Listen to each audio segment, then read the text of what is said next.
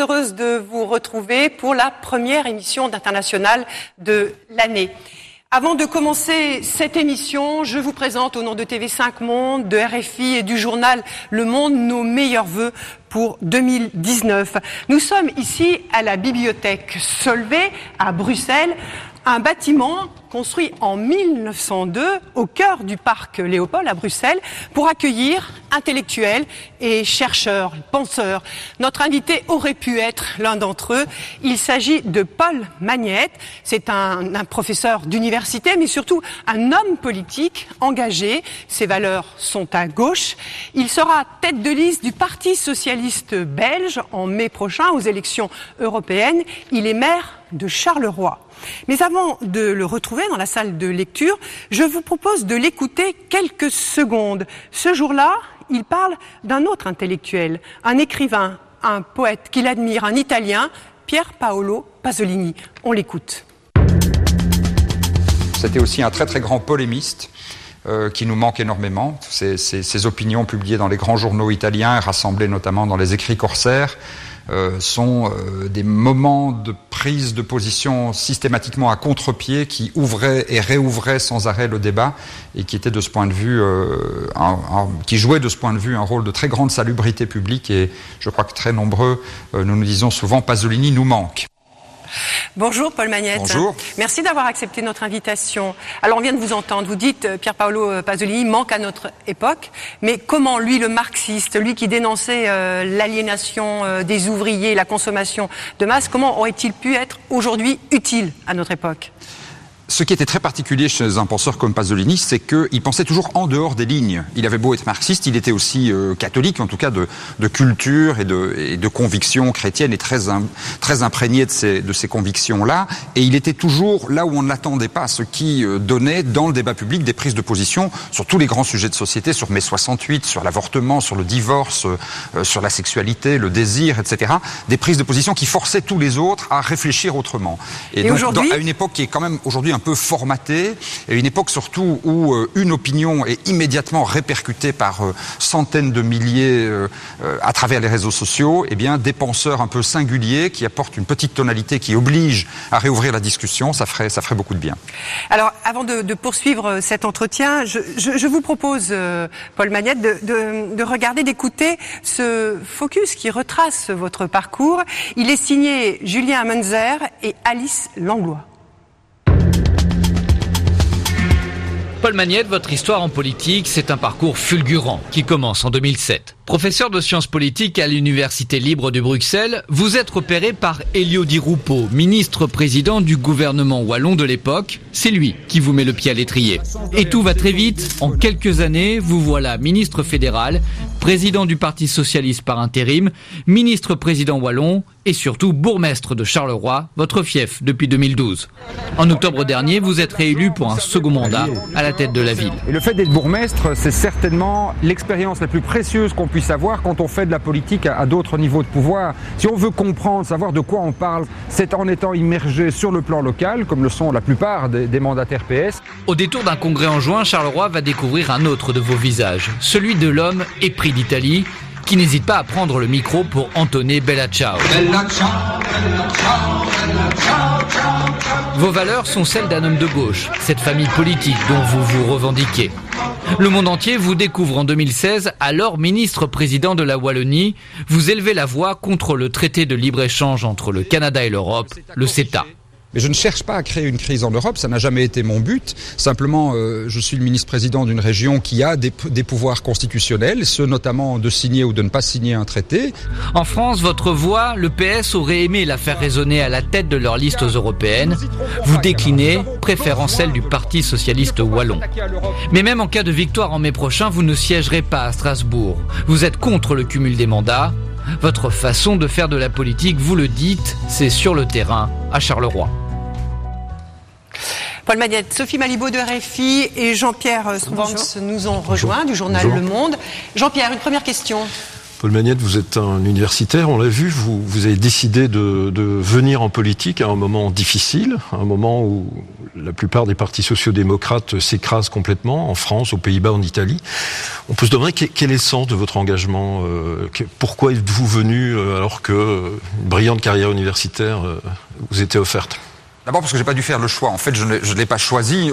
On, est venu me chercher. Le président du, Parti socialiste de l'époque est venu me chercher en me disant il y a une crise déjà à ce moment-là, une crise politique dans ma ville de Charleroi qui avait un impact sur l'ensemble euh, du, Parti socialiste et donc m'a demandé de jouer un rôle de médiation. J'ai accepté pour quelques semaines, puis pour un an et demi et puis voilà une dizaine d'années plus tard, euh, je suis toujours là parce que effectivement l'engagement politique a quelque chose d'extrêmement prenant. Et peut-être plus encore quand c'est difficile. C'est vrai que c'est très difficile aujourd'hui. C'est très difficile d'être de gauche, c'est très difficile d'être socialiste aujourd'hui. Vous l'avez dit, aux Pays-Bas, euh, le Parti socialiste est à peine à 5-6%, en France à peu près euh, dans le même état. Ça ne va pas beaucoup mieux en Italie. À part l'Espagne, le Portugal, qui sont un peu les deux phares de, la gauche et de la social-démocratie européenne, euh, la gauche ne se porte pas bien aujourd'hui. Or, moi, je suis vraiment intimement convaincu que les valeurs de justice, les valeurs de, liberté pour tous, de solidarité, elles restent des attentes très profondes de nos citoyens et que nous devons pouvoir démontrer que, même si on traverse des heures difficiles, un moment difficile, le socialisme démocratique, avec sa grande tradition depuis Jaurès, Blum et, tout ce que ça a représenté, ça reste aujourd'hui un message politique tout à fait pertinent. C'est d'ailleurs assez frappant, j'ai eu l'occasion d'aller deux, trois fois aux États-Unis récemment, de voir qu'aux États-Unis, qui est un pays où le socialisme n'existait pas, c'est en train de devenir, avec Bernie, avec Bernie Sanders, avec une série de, de, jeunes parlementaires élus qui se revendiquent du socialisme, c'est en train de devenir une idée politique à la mode. Et donc ça va peut-être le redevenir aussi en Europe. Sophie Oui, mais alors Paul Magnette, vous qui donc avez enseigné les, les sciences politiques et avez eu une, une, analyse très très claire de, de ce qu'est la Wallonie, de ce qu'a ce été son, son, passé industriel, de fleuron industriel et, et, sa dégringolade euh, à partir des années 60, euh, comment euh, est-ce que vous pouvez... Euh, comment est-ce que vous expliquez en fait l'incapacité, une fois au pouvoir, d'inverser euh, franchement la tendance et, de, sortir euh, la Wallonie de la NAS Alors, je pense qu'il faut replacer la situation de la Wallonie dans la situation des régions européennes qui sont comparables. Il y a une série de régions en France, ce qu'on appelle aujourd'hui les Hauts-de-France, et la Lorraine, le Nord, la Picardie, etc. En Angleterre, la région des Midlands. En Allemagne, la région de la Ruhr et la Wallonie sont des régions qui ont connu le même type d'industrialisation, donc principalement les charbonnages, la sidérurgie, dans une moindre mesure la chimie. Le groupe Solvay, qui nous accueille aujourd'hui, a été créé dans ma ville à Charleroi et qui a été extrêmement prospère. Ces régions ont été extrêmement prospères au début du siècle, mais ont commencé à décliner beaucoup plus tôt qu'on l'imagine, dès les années 30 dès les années 30 que les charbonnages ont commencé à fermer lentement. Et puis ensuite, euh, la sidérurgie a fermé euh, là aussi lentement, mais parfois très très brutalement dans les années 80. Et il y a eu une reconversion. Aujourd'hui, dans ces régions, euh, dans la mienne en particulier, il y a des biotechnologies, il y a des technologies de l'image, il y a des aéroports, il y a un secteur de, services aux entreprises qui sont extrêmement dynamiques. Mais les pertes d'emplois que nous avons subies, la destruction de l'outil industriel que nous avons subi est extrêmement profond. On ne mesure pas, je pense que très souvent on ne mesure pas à quel point cette crise industrielle a été euh, profonde et pratiquement sans point de comparaison dans le monde, sauf peut-être les quelques villes de la Rust Belt aux États-Unis. Quand vous allez à Détroit, à Pittsburgh, euh, à Cleveland, dans ces villes américaines, vous trouvez à peu près le même type de situation. Pardon, mais concrètement, qu'est-ce qui manque puisque vous avez le diagnostic et que vous voyez très bien ce qui se passe et quelles sont les points, les faiblesses euh, de la région Qu'est-ce qui manque pour inverser la tendance et faire que, les politiciens euh, donnent des résultats. C'est ce que les gens euh, demandent et attendent. D'abord, je pense que la première responsabilité historique, elle n'était pas politique. Je suis toujours prêt à assumer toutes les responsabilités politiques,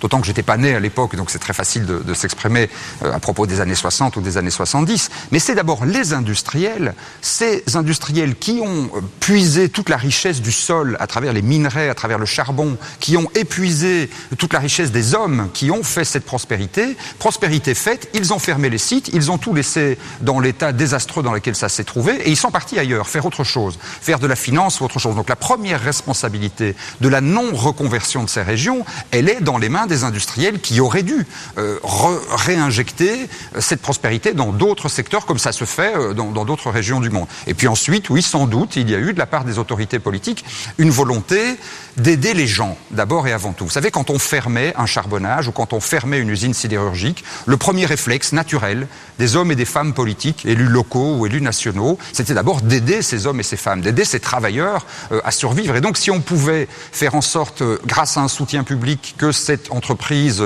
continue à fonctionner un an, deux ans, cinq ans, et que ces familles vivent, eh bien oui, le soutien, il était là. Mais ça a pu, euh, à l'inverse, à certains moments, ralentir le moment de la reconversion économique. Mais c'est toujours un dilemme politique extrêmement compliqué. Paul Magnette, pour revenir à la question que vous a posée notre confrère du Monde, par rapport à votre engagement en politique. Vous avez choisi euh, le Parti socialiste belge. Euh, il résiste hein, plutôt mieux que celui, le mhm. français ou, l'italien ou celui des, Pays-Bas.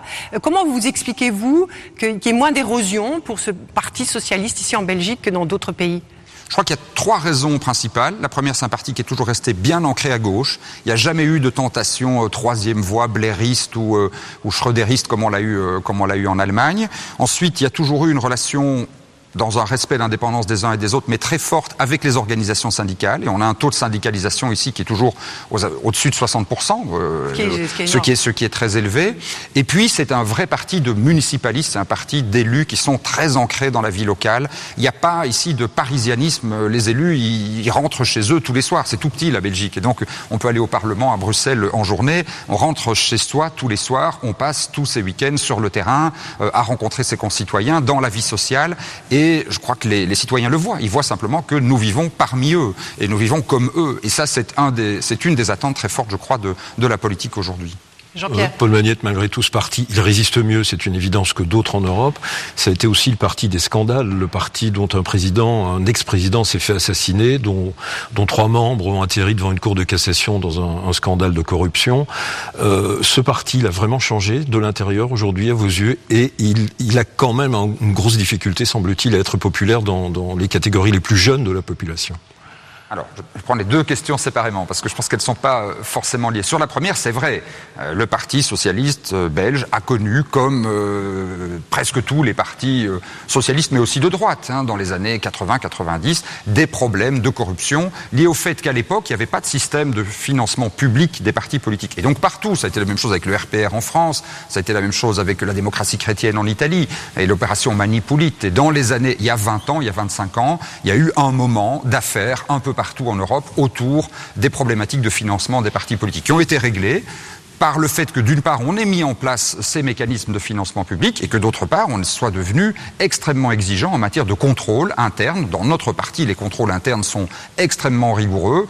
Nous remettons chaque année des listes très précises de ce qu'on gagne, de ce qu'on fait, de ce qu'est notre patrimoine pour justement euh, vérifier qu'il n'y a pas d'enrichissement et qu'il n'y a pas de tentation d'en avoir. Et puis les mécanismes publics de contrôle se sont euh, renforcés aussi. Alors vous disiez euh, deuxième question, est-ce que vous arrivez à, convaincre les jeunes Lors des dernières élections, les élections euh, communales qui se sont tenues ici en octobre, on l'a vu dans une série d'enquêtes qui ont été faites après les élections, les jeunes ont massivement voté à gauche, et à l'intérieur de la gauche ont massivement voté pour le Parti socialiste dans toutes les grandes villes. Et c'est le cas en particulier euh, à Charleroi, c'était le cas à Liège aussi, c'était le cas à Bruxelles.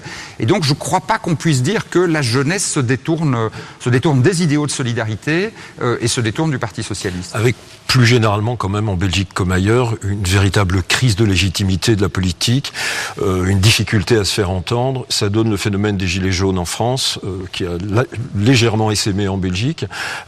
quel regard vous jetez sur, euh, sur cette situation alors, je crois que la situation en France, en Belgique, euh, est très différente. Et en France déjà, comment vous analysez ce qui se passe, euh, pour reprendre la question de, de, Jean-Pierre Ce qui me frappe en France, c'est deux choses. C'est d'une part, c'est le côté extrêmement chaotique de ce mouvement, c'est-à-dire qu'on n'en voit pas bien l'objectif, la direction, la coordination. C'est vraiment un mouvement tout à fait spontané. Les sont hors jeu les partis traditionnels sont hors jeu, mais euh, le, monde médiatique est complètement perdu. Les intellectuels ne savent pas comment interpréter le phénomène. Les organisations syndicales sont complètement à côté de la plaque. Tout le monde est complètement. Euh, et je vous avoue que euh, moi-même, souvent, j'ai du mal à bien comprendre ce phénomène, à, voir comment le, replacer dans une analyse globale des évolutions politiques de, notre époque. Alors, ça c'est lié en partie à un problème de pouvoir d'achat. En tout cas, en Belgique, c'est certainement ça. Moi, j'ai rencontré à plusieurs reprises des, délégations de, de oui, à Charleroi, vous avez rencontré des gilets dans, jaunes. Dans ma ville, qui ont demandé à me voir, qui m'ont expliqué leur situation personnelle. Ce sont des hommes et des femmes qui vivaient ou qui vivent en permanence à la limite du seuil de pauvreté, à la limite de, de ce qui les fait basculer dans la précarité. Quand ils ont payé leur loyer, euh, leur facture d'énergie, euh, leur voiture, les frais scolaires et, et qu'ils ont fait leurs courses, ils n'ont plus un euro.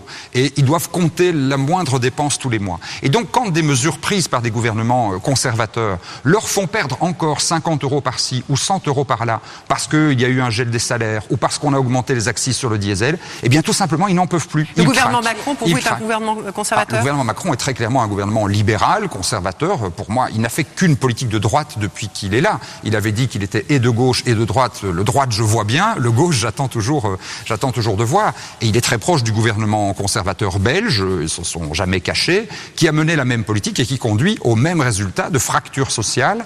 Et il y a aussi, ça c'est très marquant et peut-être encore plus en France qu'en Belgique, un rejet des élites et un rejet du système. Mais quand on dit de système, c'est un rejet du système politique, mais une enquête qui est apparue il y a- quelques jours le montrait, aussi des médias, aussi euh, des institutions judiciaires, aussi du monde syndical. On ne sait plus en qui les citoyens ont encore confiance, et, et même pas forcément encore en eux-mêmes. Est-ce que finalement, alors peut-être que la contagion gilet jaune n'a pas eu lieu encore pour l'instant, euh, malgré euh, les, événements qu'il y a eu fin novembre euh, de gilets jaunes en Belgique, mais ici il y a la pression de, la droite nationaliste et une, sorte de poussée vers les extrêmes aussi, qui peut venir aussi de, ce ras-le-bol du système, de, causes finalement un peu similaires à ce qui se passe en France. Est-ce que vous n'êtes pas face à, ce même problème de l'usure des finalement des politiques classiques et de leurs échecs euh Je crois que les problèmes sont largement similaires un peu partout, euh, un peu partout en Europe, certainement, et que euh, le phénomène des gilets jaunes qui prend ici en Belgique, francophone en tout cas, est en partie une inspiration de ce qui se fait en France, bien sûr. La Belgique francophone a toujours regardé les médias français, et donc on voit ce qui se passe à la télévision, et forcément ça a un impact sur notre propre vie, notre propre vie sociale et notre propre vie politique. Mais fondamentalement, cette similarité, elle s'explique par le fait que les situations de fond sont les mêmes. Les politiques d'austérité, les politiques qui ont brisé le pouvoir d'achat, euh, les, désinvestissements dans la protection sociale, dans, les remboursements des frais de médicaments, euh, les coupes euh, budgétaires claires qui ont été faites dans les services publics, tout ça, eh bien, ce sont les citoyens qui vivent non seulement de leur salaire, mais aussi de ce que leur apportent les services publics et la protection sociale, qui en ont été les victimes et qui, à un moment donné, craquent. Nous sommes des sociétés qui ont connu un progrès scientifique, technologique, mais aussi social extraordinaire pendant des décennies. Ce qui caractérisait nos sociétés européennes depuis, en tout cas, la, la fin de la Seconde Guerre mondiale, c'est qu'on se disait chaque fois la génération suivante ira mieux euh, que la nôtre. Il y aura de meilleurs logements, il y aura de meilleurs services, il y aura un enseignement accessible à tous. Et puis, depuis euh, un certain nombre d'années, on voit bien que ça, ça s'est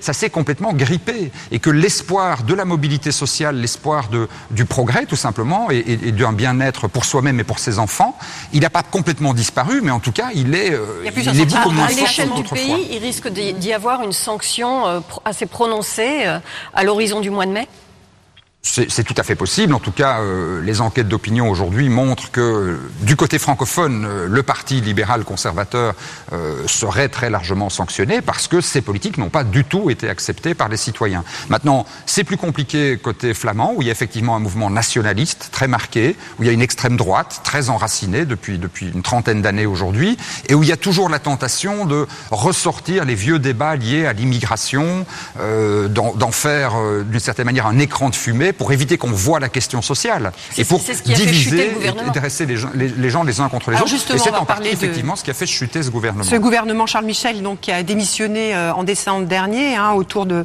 de l'affaire du, du, du, du parc de, du parc de Marrakech. Euh, Aujourd'hui, il n'y a plus de gouvernement fédéral en, en Belgique. Euh, Est-ce que ça veut dire qu'on va se retrouver une nouvelle fois euh, face à cette question? Est-ce que euh, l'existence même de la Belgique est menacée? Peut-être, mais en Belgique, on vit avec cette idée euh, depuis pratiquement toujours, depuis que le pays a été construit, parce que c'est vrai que c'est un pays qui a été construit en, en assemblant euh, des communautés humaines qui euh, n'avaient peut-être pas autant de choses en commun que, que dans d'autres pays. Il n'y avait pas une communauté nationale préexistante aussi évidente qu'en France ou, Il faut rappeler qu'il y a ou- dans d'autres pays. euh, Et donc, c'est devenu un pays fédéral. C'est devenu un pays fédéral, ce qui nous permet aussi de vivre assez paisiblement sans gouvernement, sans gouvernement central, puisque il y a des gouvernements dans les régions qui continuent de mener au quotidien les politiques d'enseignement, de culture, d'aménagement du territoire, de logement, de mobilité. Il y a juste plus de gouvernement fédéral, mais comme Oui, de mais il y a point toujours de vue, sept parlements, mais il n'y a plus que six gouvernements. voilà. ça? Et comme de mon point de vue, ce gouvernement fédéral n'a fait que du mauvais travail et n'a fait que euh, non seulement rendre la vie des gens et des gens qui ont les revenus les plus modestes de plus en plus compliquée, en plus mener une politique économique qui reposait sur beaucoup plus des cadeaux aux grandes entreprises et aux catégories sociales supérieures, qui a fait que ça a vraiment amenuisé la croissance et la création d'emplois, eh bien, il vaut mieux qu'il n'y ait plus de gouvernement que d'avoir un gouvernement qui continue de faire ce type de politique-là. Paul Magnette, pour prolonger la question de Françoise Joly, euh, vous décrivez euh, une Flandre très à droite, une Wallonie qui, qui est à gauche, qui pourrait d'ailleurs glisser davantage à gauche euh, aux élections du 26 mai. Euh, le thème de l'immigration présent davantage dans une région que dans l'autre. Des gilets jaunes en Wallonie, aucun gilet jaune en Flandre. Est-ce que ce gouvernement n'a pas fait simplement de, geler pendant 4 ou 5 ans une situation qui est, qui est devenue inextricable et qui, qui, qui, risque de se reproduire après ces élections du 26 mai Je ne crois pas que ce soit inextricable. Je pense que c'est le propre de la Belgique, depuis pratiquement toujours. En tout cas, depuis qu'elle est une, vraie démocratie, depuis le, début du XXe siècle. Au lendemain de la Seconde Guerre mondiale, il y a eu un référendum. euh, on a posé la question aux citoyens belges voulez-vous rester un régime monarchique ou voulez-vous devenir une république? Et vous le savez, euh, la Flandre a voté massivement pour le maintien du régime monarchique. La, Wallonie a voté massivement pour euh, la République. Ça aurait pu, ça aurait pu et ça aurait dû déchirer complètement le, le pays. Malgré ça, eh bien, la Belgique est toujours là. Donc, on est passé cette, cette Flandre beaucoup plus conservatrice, cette Wallonie beaucoup plus à gauche. C'est une donnée euh, de, de la situation de la Belgique depuis toujours. Ça n'est pas simple au quotidien, mais ça nous a jamais empêché de continuer à exister. Pour revenir sur la façon dont le gouvernement a chuté, c'est quand même très intéressant cet argument du pacte de Marrakech qui a permis donc euh, finalement de, de- au gouvernement de, de- trébucher. Euh, le pacte de Marrakech était un, est donc un, accord qui n'est absolument pas contraignant. Et donc, on a l'impression que c'est vraiment un prétexte de mettre cette question migratoire euh, au cœur. euh. Est-ce qu'il n'y avait pas moyen euh, pour les autorités de, de- d'expliquer ça? Est-ce qu'on n'a pas essayé de faire abstraction du débat sur cette question migratoire, de, met- de mettre ça sous le tapis Du coup, l'extrême droite ou la droite nationaliste a eu beau jeu d'utiliser ce prétexte. En fait, euh, vous le dites très justement, la droite nationaliste a eu peur de l'extrême droite. Lors des élections euh, communales, ils se sont aperçus que l'extrême droite était en progression, que eux étaient en recul, et donc ils se sont dit, si cette tendance se perpétue d'ici les élections qui auront lieu en mai euh, prochain, ils risquent de perdre massivement euh, des plumes. Et à partir de là, ils ont effectivement utilisé les questions migratoires et ce pauvre pacte de Marrakech, j'allais dire, parce que c'est effectivement un document euh, qui euh, ne comporte rien de très précis et qui n'est pas contraignant, mais il Mais est devenu traité des simplement le Nations symbole. Unies, Mais Voilà, c'est un traité des Nations partenariat, Unies Partenariat. voilà, qui, qui- qui préconise ce qui est de bon sens, euh, une coopération accrue entre les États pour euh, gérer les questions, les questions migratoires, mais qui n'est pas du tout contraignant, mais qui est devenu à un moment donné simplement un symbole et qui est devenu un prétexte. La droite nationaliste s'est dit, en m'opposant à ce traité, euh, et en réveillant de manière plus ou moins implicite, voire parfois explicite, une série de sentiments xénophobes, voire franchement racistes, je vais essayer de me remplumer en quelque sorte. Et euh, voilà, ensuite on est est-ce que entré le dans... Parti partis socialiste, Parti socialiste, il a une responsabilité dans ce.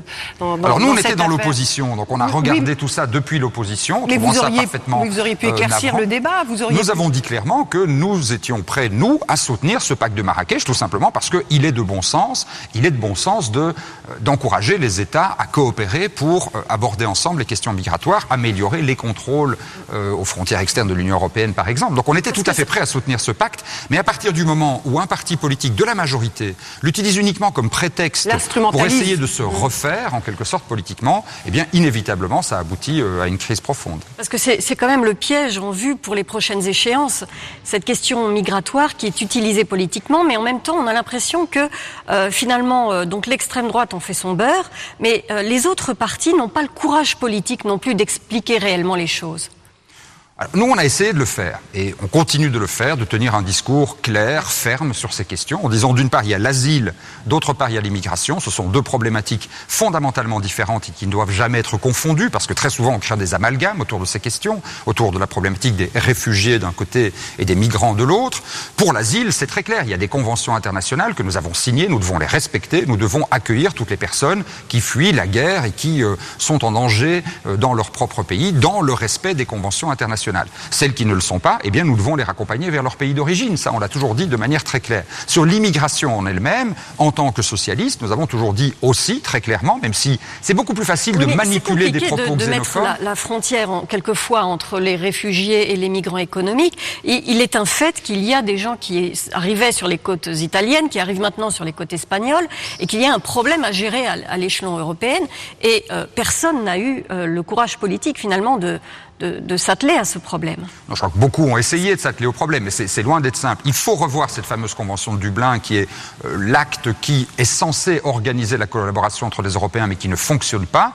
Euh, j'ai pu aller aussi lors de déplacements officiels en Grèce, en Italie, en Espagne. Ces pays qui sont aux bordures du continent européen et donc les plus directement exposés à la problématique migratoire, ils sont très largement laissés à eux-mêmes. Et ça, c'est pas du tout correct. L'Union européenne doit les aider. On doit faire en sorte d'avoir des lieux où on puisse accueillir ces demandes vérifier s'ils ont le droit, en vertu de ces conventions internationales, d'être euh, accueillis sur notre territoire, dans ces pays. Mais pour le reste, on doit aussi renforcer le contrôle aux frontières intérieures et le faire nous-mêmes plutôt que de confier ce contrôle, par exemple, à M. Erdogan euh, euh, et au régime turc, ce qui n'est de loin pas la meilleure des solutions. je voudrais, revenir à vous-même et à votre carrière on a beaucoup parlé de crédibilité, de renouveau du monde politique. Il semble que vous, vous pouviez incarner cela.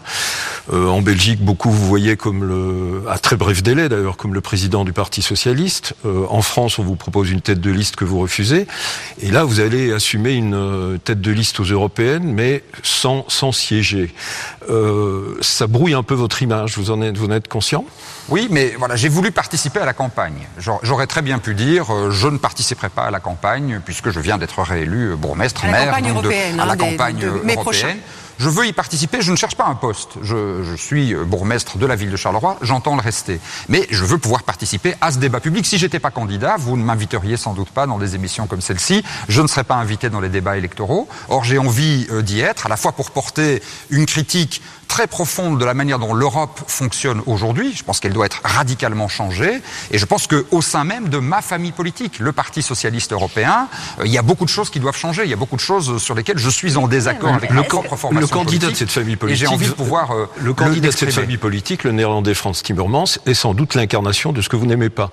Or, il va être la tête de liste de votre parti, ex-commissaire européen, venant d'un parti défunt et réputé ultra technocrate. Ça, vous dérange Ça me pose un vrai problème. Alors, je, je n'attaque pas à titre personnel euh, M. Timmermans, mais le fait qu'un social-démocrate qui a construit toute sa stratégie sur l'alliance avec les libéraux, et on a vu ce que ça a donné aux Pays-Bas, ils sont passés de 25% à 5%. Si c'est pour nous faire la même chose à l'échelle européenne, non merci. Donc ça, je l'ai exprimé très clairement, je continue de l'exprimer très clairement au sein de ma famille politique. Je suis favorable à ce qu'une gauche européenne, moi je suis très, très fermement européen, je suis un fédéraliste convaincu, je pense qu'il faut renforcer l'Europe pour davantage lutter contre la fraude fiscale. Vous savez que la fraude fiscale, c'est 1000 milliards d'euros qui sont perdus tous les ans.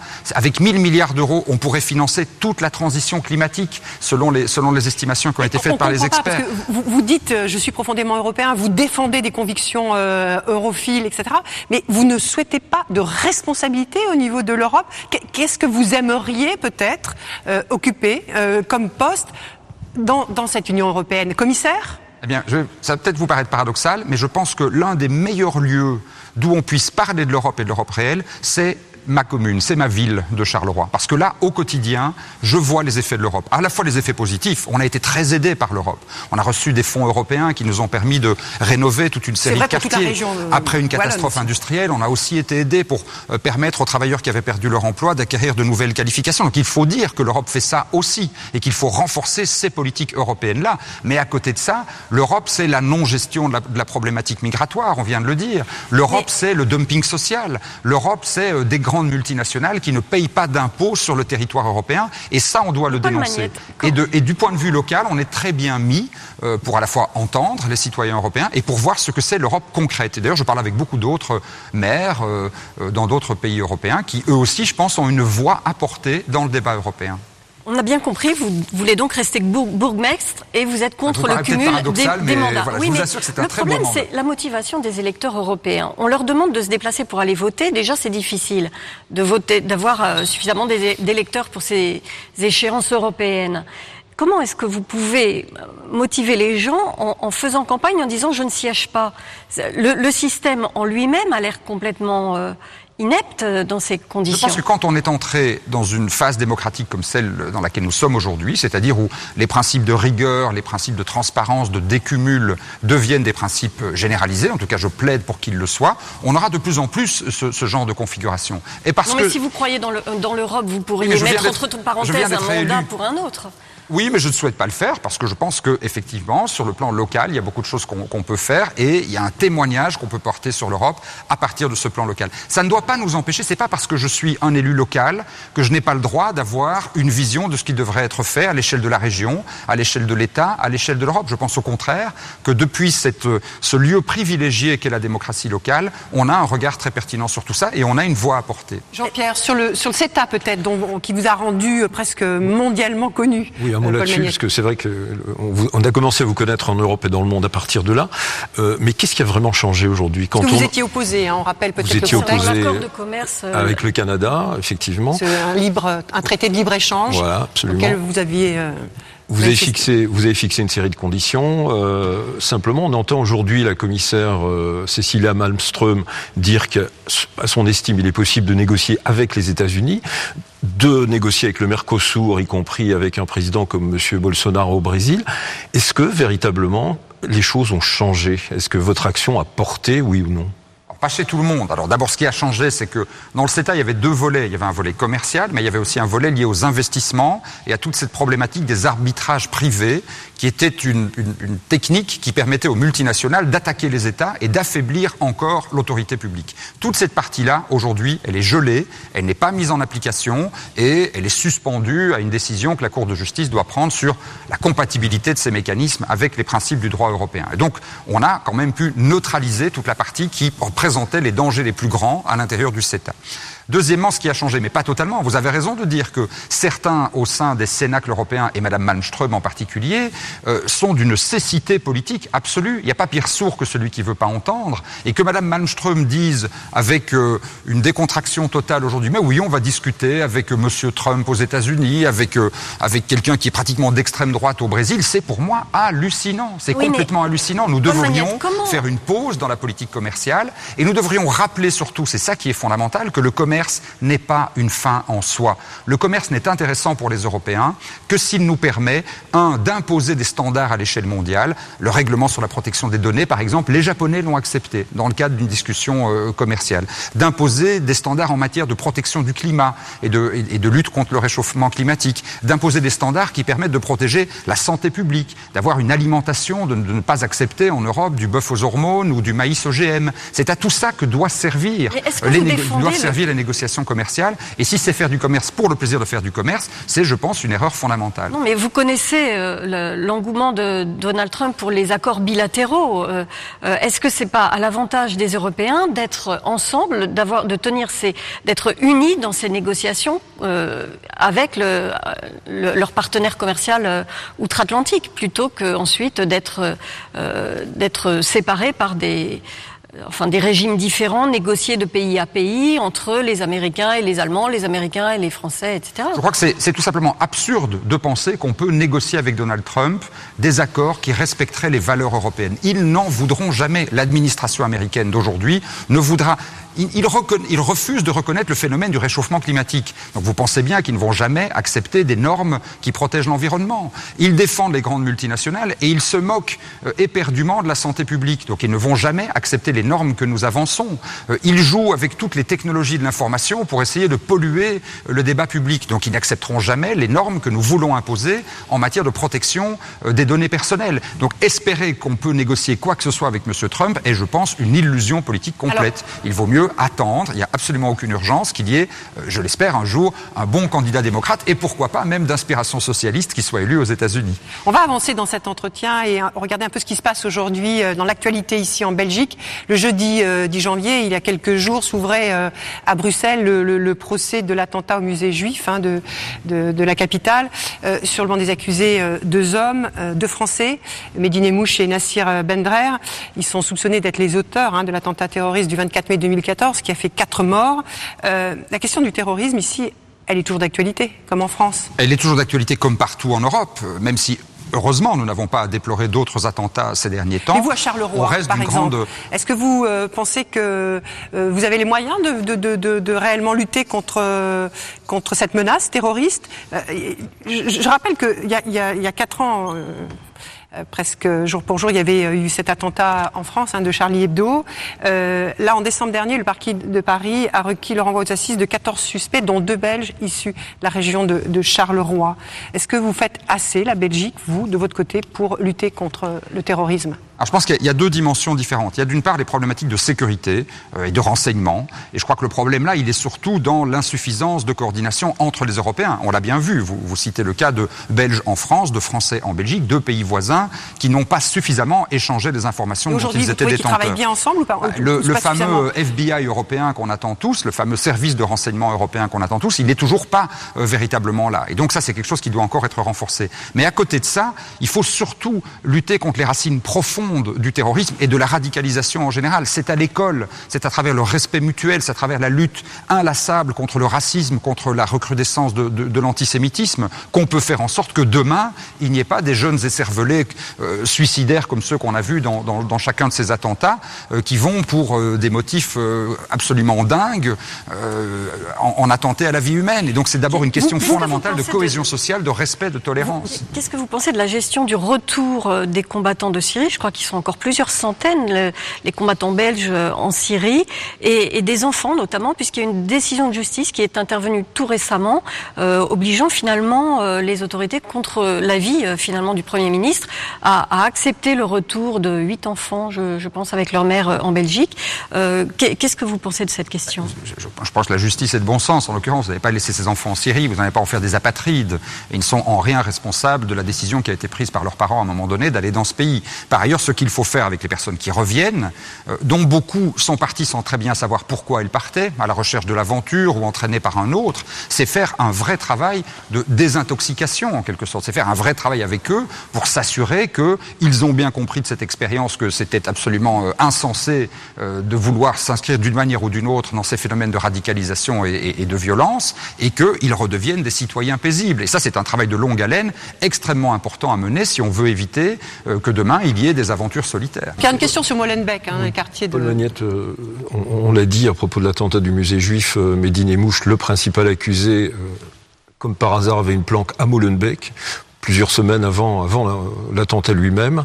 Euh, ça repose la question de ce qui s'est déroulé dans cette commune, qui est une commune de vieille tradition socialiste, gérée par un homme aujourd'hui décédé, mais un membre très important de votre parti, Philippe Moureau. Euh, Est-ce que véritablement le, le, PS, pendant très longtemps, a pris conscience de cette menace On a le sentiment que, que non, et que pour une partie de votre parti, le, musulman, par définition, était un prolétaire euh, exploité dont il ne fallait pas. Euh... Je pense que c'est un grand raccourci. D'abord, je pense qu'il faut faire très attention à ne pas mélanger la problématique de l'intégration des personnes d'origine étrangère et en particulier de celle de culture et de tradition musulmane dans notre société, qui est une problématique importante, large, et ne pas faire de raccourci entre ceci et la radicalisation et les phénomènes de terrorisme. Qu'il y ait eu effectivement des terroristes planqués à Molenbeek ou à Verviers, ou que dans ma ville certains soient venus acheter des armes, ce sont des faits avérés, effectivement. Vous savez, les autorités locales, elles ne peuvent pas, et Dieu merci, euh, contrôler l'ensemble des habitations, l'ensemble des garages et des arrières euh, boutiques où les uns et les autres peuvent se livrer à l'un ou l'autre trafic. Il y a eu des lieux comme cela, comme euh, à Anvers aussi, on a pu le voir, qui sont devenus un peu ce type de plateforme. Mais je crois qu'il faut faire vraiment très attention à ne pas mélanger ça, qui est un vrai problème de sécurité, un vrai problème qui appelle un travail accru en matière de renseignement, et la question plus générale de la place des personnes d'origine étrangère et de celle de culture musulmane dans euh, les sociétés européennes. Oui, mais Paul Maillette, moi j'aimerais vous interroger sur un point très précis qui concerne Molenbeek. Elle concerne cet imam hein, de la mosquée Al-Khalil dans cette ville il s'appelle Mohamed Touchgani. Il y a une vidéo là qui a circulé euh, ces derniers jours et qui a été dénoncée par la Ligue belge contre l'antisémitisme. Vous en parliez de l'antisémitisme mmh. tout à l'heure. Euh, cet imam, en 2009, euh, ce sont ces termes, hein, euh, parlait de brûler les sionistes oppresseurs. Aujourd'hui, il est toujours, il est à la tête de cette, de cette mosquée. Il a même d'autres fonctions. Il est président de la Ligue des imams de, de Belgique. Euh, Qu'est-ce qu'il faut faire? Il faut travailler d'abord sur des sanctions. Alors, on l'a fait. Hein, oui, enfin, s'excuser. Mais, euh... À mon sens, pas suffisant. Évidemment, c'est totalement inacceptable. Et on, si on laisse faire ce genre de choses on crée des précédents qui sont extrêmement dangereux. Donc il faut être de la plus grande rigueur. On a dû, on l'a fait, on a expulsé un imam qui venait de Verviers. Qu'est-ce qu'il faut faire parce avec que, cet imam Parce qu'on avait pu démontrer qu'il était, euh, qu'il était dans une logique de radicalisation. Et puis par ailleurs, il faut faire un travail de fond beaucoup plus difficile auquel on s'est attelé depuis quelques années, euh, qui est de voir comment on peut veiller à ce que la formation des ministres du culte euh, musulman assure le respect intégral oui, mais et la diffusion expulser, des valeurs Mais est-ce que ça veut dire que ce, ce- cet imam, il faut... Bah, si euh, les faits sont avérés, alors je ne vais pas me substituer à la justice, mais je pense que si la justice démontre qu'il y a effectivement eu des propos Et vous demandez à en ce que la Belgique, justice soit saisie en. Belgique, en vertu d'une loi qui s'appelle la loi Moreau, justement, du nom de l'ancien bourgmestre de Molenbeek, le racisme est un délit. Et donc, s'il y a des propos de type raciste, des incitations à la haine ou à la violence, c'est un délit, c'est une condamnation. Et donc, évidemment, il ne peut pas garder ce type de, il ne peut pas garder ce type de fonction. Est-ce Mais que plus vous estimez que, fondamentalement, que l'antisémitisme est en hausse en Belgique, euh, de même que... C'est peut-être moins marquant qu'en France parce que la communauté juive est euh, moins importante numériquement et plus concentrée sur Anvers et dans une moindre mesure euh, Bruxelles. Mais euh, c'est un fait qui est incontestablement, euh, incontestablement avéré. C'est un vrai, c'est un vrai souci, une vraie préoccupation pour nous. L'ensemble des formes de xénophobie et de racisme et l'antisémitisme en particulier, nous devons sans arrêt y être extrêmement vigilants et ne jamais tolérer, ne jamais tolérer la moindre atteinte, la moindre agression et le moindre propos raciste ou antisémite. Parce que si on tolère la moindre chose, alors le basculement à un moment donné devient extrêmement rapide. C'est pour ça que c'est très grave ce qui s'est passé en Belgique avec la droite nationaliste et l'extrême droite. Quand vous avez un secrétaire d'État qui représente le gouvernement et qui dit je ne vois pas la valeur ajoutée de la communauté marocaine, ou quand ils euh, tiennent des propos qui sont des propos ouvertement racistes sur telle ou telle, euh, telle ou telle communauté, quand ils dénoncent l'action des juges de la Cour européenne des droits de l'homme, quand ils dénoncent les conventions internationales, c'est vraiment très très grave parce que ça veut dire que ce sont les fondements moraux et les fondements juridiques de la vie en commun qui sont attaqués par des personnes qui représentent l'autorité publique. Ça, c'est pour moi euh, un premier pas vers une dégradation extrêmement préoccupante de nos principes démocratiques. Alors, vous parlez de cette droite nationaliste. Elle a expérimenté euh, euh, en Belgique, à Anvers, un, programme, un projet pilote qui s'appelle Shield, hein, qui est un- une plateforme d'information à destination des entreprises, des écoles des, des- et, des, et des associations qui euh, servirait à signaler des faits euh, euh, suspects dont des personnes au- au- auraient été témoins. Le ministre de l'Intérieur a dit qu'il aimerait euh, vulgariser ce programme à l'ensemble de, de la Belgique. Qu'est-ce que vous en pensez? Il pourrait même être être étendu aux particuliers qui pourraient... Euh, que c'est toujours un peu dangereux ce type de processus. Ça existe, c'est très répandu. Très dans les pays anglo-saxons, c'est très répandu en C'est une en expérience qui a été menée à New. York, hein, et qui- oui, dans certains quartiers, c'est simplement euh, les citoyens qui euh, regardent un peu s'ils voient quelque chose de suspect et qui le signalent. Bon, voilà, ça c'est simplement du bon sens. Évidemment que si je vois quelque chose de suspect dans ma rue, euh, si je vois des cambrioleurs en train d'essayer d'attaquer la maison de mon voisin, je vais appeler la police. Ça c'est de, de bon sens. Mais de là à créer une espèce de mécanisme de d'attention permanente et, et avec le risque de délation que ça peut donner à tout moment, le risque Vous de condamnez vengeance, cette risque- initiative Je pense que ça doit en tout cas être extrêmement euh, encadré et que ça peut être assez dangereux. Quelques mots peut-être sur une autre actualité, très loin de nous, en RDC, Sophie. Oui, euh, il y a eu pas mal de réactions de la part euh, des gouvernements euh, français, belges, de, concernant les, les résultats en RDC, euh, la mise en cause des, des de ces résultats. Euh, Peut-être que le- on peut peut-être rappeler que Féli- euh, Félix. donc finalement, donc euh, le poste de président qui irait à Félix Tshisekedi et voilà et, et des résultats aussi euh, aux élections législatives qui font que finalement le parti sortant euh, resterait au pouvoir. Donc en fait, euh, une alternance euh, pas très euh, une alternance très partielle dans ce pays. Mais à, l'état, dans, l'état actuel, que, peuvent faire les pays Est-ce qu'on n'est pas dans un risque d'ingérence Voilà. Oui, par moi, je- moi, je pense que les gouvernements européens ne doivent pas intervenir de manière euh, unilatérale et de manière individuelle. J'ai pas compris les propos euh, du ministre Le Drian en France qui euh, donne son opinion sur, le- sur les résultats. Il y a un débat en RDC sur les résultats. Effectivement, il y a différentes voix qui ont différentes interprétations de ces résultats. Il y a un candidat qui a annoncé qu'il allait déposer un recours devant une juridiction constitutionnelle. Par ailleurs, ce débat, il a lieu aussi au sein du Conseil de sécurité des Nations Unies. Je pense que ça, c'est les deux bonnes voies. D'un côté, il y a un débat interne devant les autorités euh, légitimes en RDC. D'un autre côté, il y a un débat multilatéral dans le cadre des Nations Unies. Mais un gouvernement qui donne son opinion personnelle et qui interfère et qui fait tout simplement de l'ingérence dans la vie politique d'un autre pays, c'est gênant. Ça l'est d'autant plus que notre histoire coloniale euh, euh, et notre passé commun ont évidemment, ont évidemment laissé des traces. Renders, qui lui aussi s'est exprimé sur ce sujet, va être donc, puisque la Belgique maintenant est au Conseil de sécurité des Nations Unies, euh, est-ce que, une fois que la, Cour constitutionnelle euh, en RDC aura statué, euh, s'il s'avère que Fayoulou, l'opposant qui, qui, qui, pense avoir remporté 61% des suffrages, s'il s'avère qu'il est empêché d'arriver aux affaires, à ce moment-là, que, que peut Je pense qu'effectivement, le bon lieu pour en débattre, c'est le, Conseil de, le Conseil de sécurité des Nations Unies. Et que la Belgique, qui, par hasard, se trouve en être membre permanent pour le moment, puisqu'on n'en est pas, on n'est pas un des cinq grands, mais vous êtes un des 15, hein, voilà, depuis, pour le euh, moment, depuis eh ce mois là, pour. Euh, euh, je pense pourra jouer un rôle et faire entendre sa voix dans ce cadre-là. Mais je pense que c'est beaucoup plus sage, beaucoup plus prudent. Il y a quand même déjà eu cinq morts, rien que dans le cadre des mouvements de contestation des résultats. Et donc je pense qu'il faut être extrêmement prudent et qu'on a quand même avec l'histoire du Rwanda quelque chose qui devrait nous rappeler que les interférences des occidentaux peuvent conduire à certains moments à des situations extrêmement graves. Donc soyons très prudents et faisons ça dans un cadre multilatéral. Et celui des Nations Unies me semble être le seul euh, qui s'y prête. Sur les Nations Unies, justement, puisque la Belgique vient de rejoindre le Conseil euh, euh, de, sécurité des Nations Unies comme membre non permanent, est-ce que vous, qu'est-ce que vous attendez vous du rôle de la Belgique? Est-ce que, par exemple, elle doit, comme l'a demandé la France, travailler à une réforme du, droit de veto qui empêche ce Conseil de sécurité On l'a vu avec la Syrie de fonctionner. est-ce que, par exemple, il faut modifier ce droit de veto quand il y est question de crimes contre l'humanité? C'est un débat qui dure depuis pratiquement la fondation des Nations Unies, euh, et en tout cas qui revient très régulièrement. Je ne pense pas, très sincèrement, que la Belgique, qui n'est pas un membre permanent, qui ne va y être que pendant une durée déterminée, qui n'est pas dans la plus grande forme, on est quand même un, un, c'est un gouvernement minoritaire en affaires courantes qui représente la Belgique dans ce cadre. Ça la fragilise. Euh, et en plus, un gouvernement qui est minoritaire à cause d'une polémique née sur un pacte des Nations Unies, précisément, le pacte de Marrakech, on en a parlé tout à l'heure.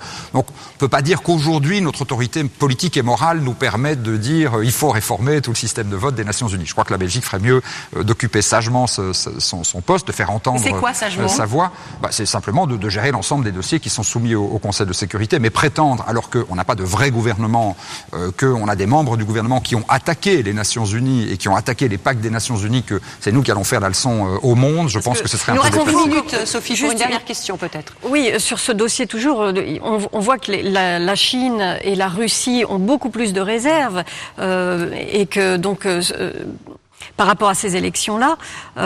est-ce que finalement le Conseil de sécurité, est-ce que vous déplorez qu'il soit totalement impuissant quand arrive un conflit de ce genre à, pouvoir agir de concert? On aura d'un côté les, les peut-être la diplomatie américaine et européenne d'un côté, et puis les Russes et les et les, Chinois de l'autre. Il n'est pas complètement impuissant. Hein. Les Nations Unies sont quand même, ont quand même pu intervenir dans un, grand nombre de conflits et jouer euh, un rôle utile d'interposition, de pacification, euh, de transition démocratique après, après un conflit. Mais c'est vrai que ça repose sur simplement le dialogue entre les plus grands. Alors on pourrait dire ben, il faut plus de droit de veto, mais si demain on décide d'une intervention en ayant mis en minorité la Chine et son milliard et quelques centaines de millions d'habitants, ou la Russie qui est une grande puissance, je pense que ça ne sera pas plus efficace. Je crois qu'il faut là être un, peu réaliste. Le vrai débat, et ça c'est un euh, qu'il faudrait avoir, c'est de se dire est-ce que l'Europe ne doit pas être mieux représentée au sein du Conseil de sécurité? Est-ce que la France seule? Alors ça c'est le débat que les Français n'aiment pas n'aiment pas ouvrir, mais est-ce que la France ne devrait pas ouvrir